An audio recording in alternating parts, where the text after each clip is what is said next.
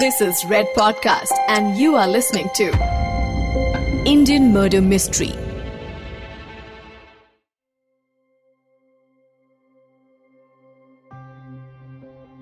Indian Murder Mystery season two के इस episode में मैं आपको सुना रहा हूं डॉक्टर डेथ के जुर्म की और मर्डर्स की कहानी। मैंने आपसे पहले भी कहा था कि किस्सा जरा लंबा है, इसलिए इत्मीनान से सुनिए। आइए अब इस किस्से को आगे बढ़ाते हैं।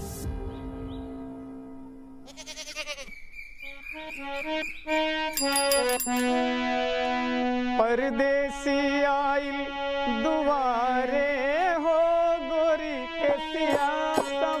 अब तक आपने सुना कि बिहार में रहने वाले डॉक्टर देवेंद्र शर्मा ने उन्नीस सौ चौरासी में बी ए एम एस की डिग्री हासिल करने के बाद ग्यारह साल तक अपना क्लिनिक चलाया। पेशेंट्स का इलाज इस तरह से किया जाता था कि बीमारी जड़ से ठीक ही ना हो और हर कुछ दिन में मरीज उनके क्लिनिक का चक्कर लगाने फिर से आ जाए। ये बिजनेस प्लान अच्छा था, लेकिन लालच धीरे धीरे बढ़ रहा था। डॉक्टर देवेंद्र ने काफी हाथ पैर मारे और गैस एजेंसी का बिजनेस खोलने का फैसला किया, लेकिन उसमें उन्हें भारी नुकसान हुआ। उनके दस लाख रुपए डूब गए। फिर उन्होंने किडनी बेचने का धंधा खोला। एक एक किडनी पांच से सात लाख रुपए में गैर कानूनी तरीके से बेची जाती थी, लेकिन ये गोरख धंधा भी डॉक्टर देवेंद्र की पैसों की भूख नहीं मिटा पाया। उन्होंने चोरी करके गाड़ियों को बेचने का धंधा भी किया। एक दफा वो राजस्थान से एक टैक्सी में बैठकर यूपी तक गए और वहां उस टैक्सी ड्राइवर और उसके भाई को जान से मारकर हजारा कैनल में उनकी लाशों को फेंक दिया। इस जुर्म में डॉक्टर देवेंद्र के साथ उनके दो साथी और भी शामिल थे। उन्होंने यही सोचा था कि कैनल में घूम रहे मगरमच्छ लाशों से मांस नोच नोच कर खाएंगे और लाशों के साथ साथ सभी सबूत मिट जाएंगे, लेकिन ऐसा हुआ नहीं। लाशें बहती बहती कैनल से नदी के घाट तक आ गई। पुलिस ने इन्वेस्टिगेशन शुरू की और कानून के हाथ धीरे धीरे डॉक्टर देवेंद्र शर्मा की तरफ बढ़ने लगे। अब आगे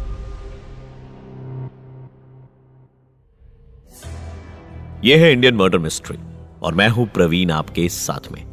आइए आगे सुनाता हूं आपको डॉक्टर डेथ की जिंदगी में आगे क्या हुआ। सबूत की तलाश में पुलिस भटक रही थी, लेकिन किस्मत से उन्हें एक लीड हाथ लगी। पुलिस उस पब्लिक कॉल ऑफिस यानी पी सी ओ तक पहुंच गई जहां से टैक्सी ड्राइवर चांद ने अपने पिता को फोन किया था। मालूम हुआ कि चांद के फोन करने के बाद वहां से डॉक्टर देवेंद्र ने भी एक फोन किया था। यह फोन उसने अपने अलीगढ़ निवासी रिश्तेदार उदयवीर और राजू राजवा को किया था। जयपुर पुलिस ने अपनी तहकीकात और तेज कर दी और एक दिन पुलिस अलीगढ़ से उन्हें गिरफ्तार करने में कामयाब रही।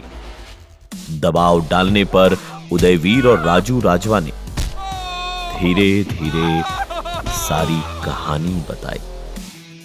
अब इसे डार्क कॉमेडी कह लीजिए या फिर कुछ और। पुलिस को डॉक्टर साहब से सवाल जवाब करने के लिए जेल जाना पड़ा,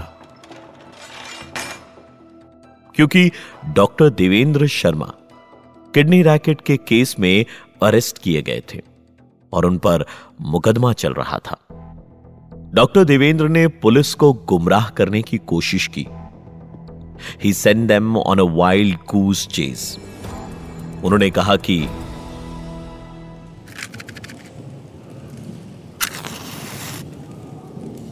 मर्डर, अरे वो अलीगढ़ वाला फैमिली मार दिया होगा इन लोग को। हमें पहले से ही टेढ़े लोग लग रहे थे। कितने हट्टे कट्टे जवान लड़के हैं दोनों, जाने क्या बात रही होगी। अब इंस्पेक्टर साहब, हम तो कुछ दिन में बाहर आ जाएंगे, कुछ गलत तो किए हैं नहीं। ये बेमतलब का केस बनाए बैठे हैं आप आप हम पर शक कर रहे हैं, वो भी उदयवीर जैसे लफंगों की बात सुन के। हमारा काम बचाना है, मारना नहीं। आप उस फैमिली को धरिए। अलीगढ़ की उस फैमिली को आइडेंटिफाई करके अरेस्ट किया गया, लेकिन कई महीने बर्बाद करने के बाद भी पुलिस मोटिव और इंटेंट साबित करने में नाकाम रही। इस केस के इंचार्ज थे महेंद्र भगत। उन दिनों इंस्पेक्टर थे, लेकिन आज आज वो डीएसपी हैं। इंस्पेक्टर भगत और उनकी टीम ने नए सिरे से एविडेंस को देखना शुरू किया, कई कड़ियां मिलाई और अंत में एक तरकीब ने साथ दिया। रेलवे स्टेशन के पास टैक्सी ड्राइवर्स को टाटा सुमो के बारे में पूछताछ करने वाले आदमी के बारे में पूछा गया। एक ड्राइवर सामने आया, उसे मरने वाले भाइयों के बारे में मालूम था। चांद खान और शराफत खान के लिए इंसाफ की दुआएं मांगी जा रही थी और वो सब दुआएं कबूल भी हुई।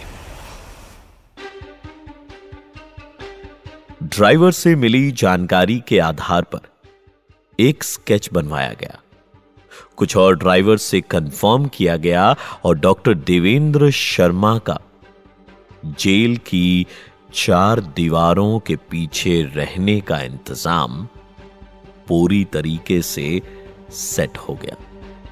स्केच हूबहू डॉक्टर देवेंद्र शर्मा का था, झूठे नाम का फायदा नहीं हुआ।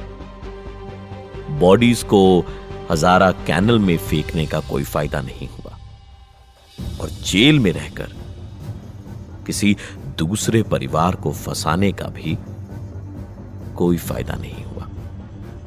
जेल में रहते रहते ही डॉक्टर देवेंद्र शर्मा पर चांद खान और शराफत खान के खून का मुकदमा चला और उन्हें उम्र कैद की सजा सुनाई गई। आने वाले कुछ सालों तक इन्वेस्टिगेशंस होती रही और डॉक्टर देवेंद्र के हाथों मारे जाने वाले लोगों की लिस्ट एक एक करके लंबी होती रही। इन्हें डॉक्टर डेथ जैसा शर्मनाक टाइटल इसलिए दिया गया क्योंकि उन्होंने खुद कबूल किया था कि इन्होंने हजारा कैनल में फेंक कर लगभग पचास से ज्यादा लोगों की लाशें ठिकाने लगाई हैं। परोल पर बीच बीच में कुछ दिन डॉक्टर देवेंद्र शर्मा जेल से बाहर आते रहते थे। अब ये वीक पुलिस एडमिनिस्ट्रेशन कह लीजिए या कहिए कि अंडर स्टाफ्ड, अंडरपेड और under equipped police force. Doctor Devendra Sharma parole skip करके फरार हो गया। दो हज़ार बीस की जनवरी में जब वो परोल पर बाहर आया तो उसके बाद पुलिस की नाक के नीचे से कहीं गायब हो गया। दो हज़ार चार में जब पहली बार उसकी गिरफ्तारी हुई तब उसकी पत्नी और बच्चों ने उससे नाता तोड़ लिया था। पैसा कमाकर न जाने डॉक्टर देवेंद्र शर्मा ऐसा क्या करने वाले थे कि उसके लिए उसने अपने परिवार को दांव पर लगा दिया। अक्सर आप सुनते होंगे कि लोग कहते हैं, जो भी मैं कर रहा हूं अपने परिवार के लिए कर रहा हूं। यह बात सच है, लेकिन अहंकार का कुछ न कुछ भाग इस बात में जरूर मौजूद है। यूएस में बनी एक popular TV series Breaking Bad, जिसे विंस गिलिगन ने क्रिएट किया है, वो सीरीज इस थॉट प्रोसेस को एक्सप्लोर करती है कि इंसान कब परिवार के लिए पैसे कमाते कमाते परिवार से ही दूर हो जाता है। यह इंसान को खुद भी पता नहीं लगता। खैर, डॉक्टर देवेंद्र को ऐसा लगता था या नहीं, इस बात पर रोशनी डाल पाना मुश्किल है।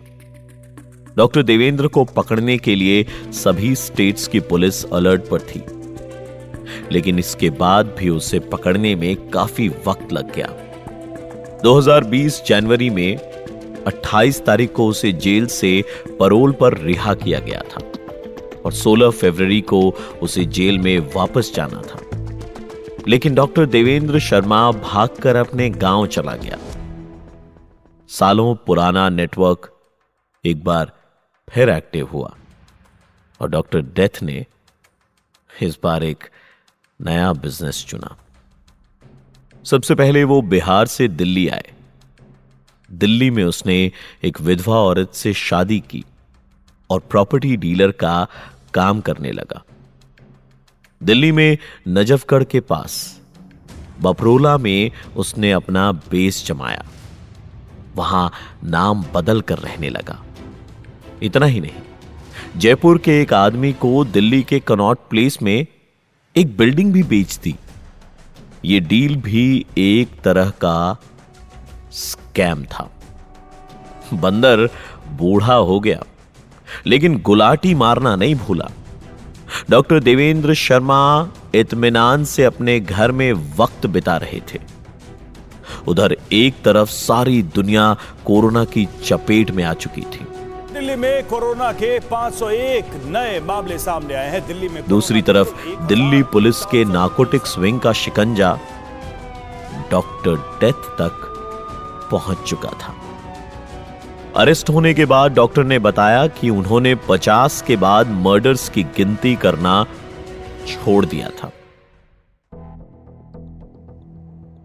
न्यूज रिपोर्ट्स कहती हैं कि डॉक्टर डेथ का हाथ सौ से भी ज्यादा मर्डर्स में इन्वॉल्व है। यह केस सिर्फ एक कहानी नहीं, बल्कि समाज का एक खौफनाक पहलू भी है। हम डॉक्टर्स के हाथों में अपना जीवन सौंप देते हैं, पर कभी कभी डॉक्टर की शक्ल में हमारा सामना डॉक्टर डेथ जैसे लोगों से हो जाता है। उम्मीद करते हैं कि किसी को डॉक्टर डेथ जैसा डॉक्टर नसीब ना हो। यह था सीरियल किलर डॉक्टर डेथ का किस्सा। हमें अपना फीडबैक दीजिएगा at the rate red F M podcasts पर। इंस्टाग्राम पर हमें मैसेज करें या फिर मेल करें on podcast at red F M dot in और मुझ तक यानी प्रवीण तक अपना मैसेज पहुंचाएं on my Instagram handle which is R J P R A V double N यानी R J Praveen. Catch you in the next episode. नमस्कार and stay safe. You are listening to Red Podcast Indian Murder Mystery, written by Dhruv Law, audio designed by Anil Shahan. Send your feedback and suggestions right to us at podcast at redfm dot in.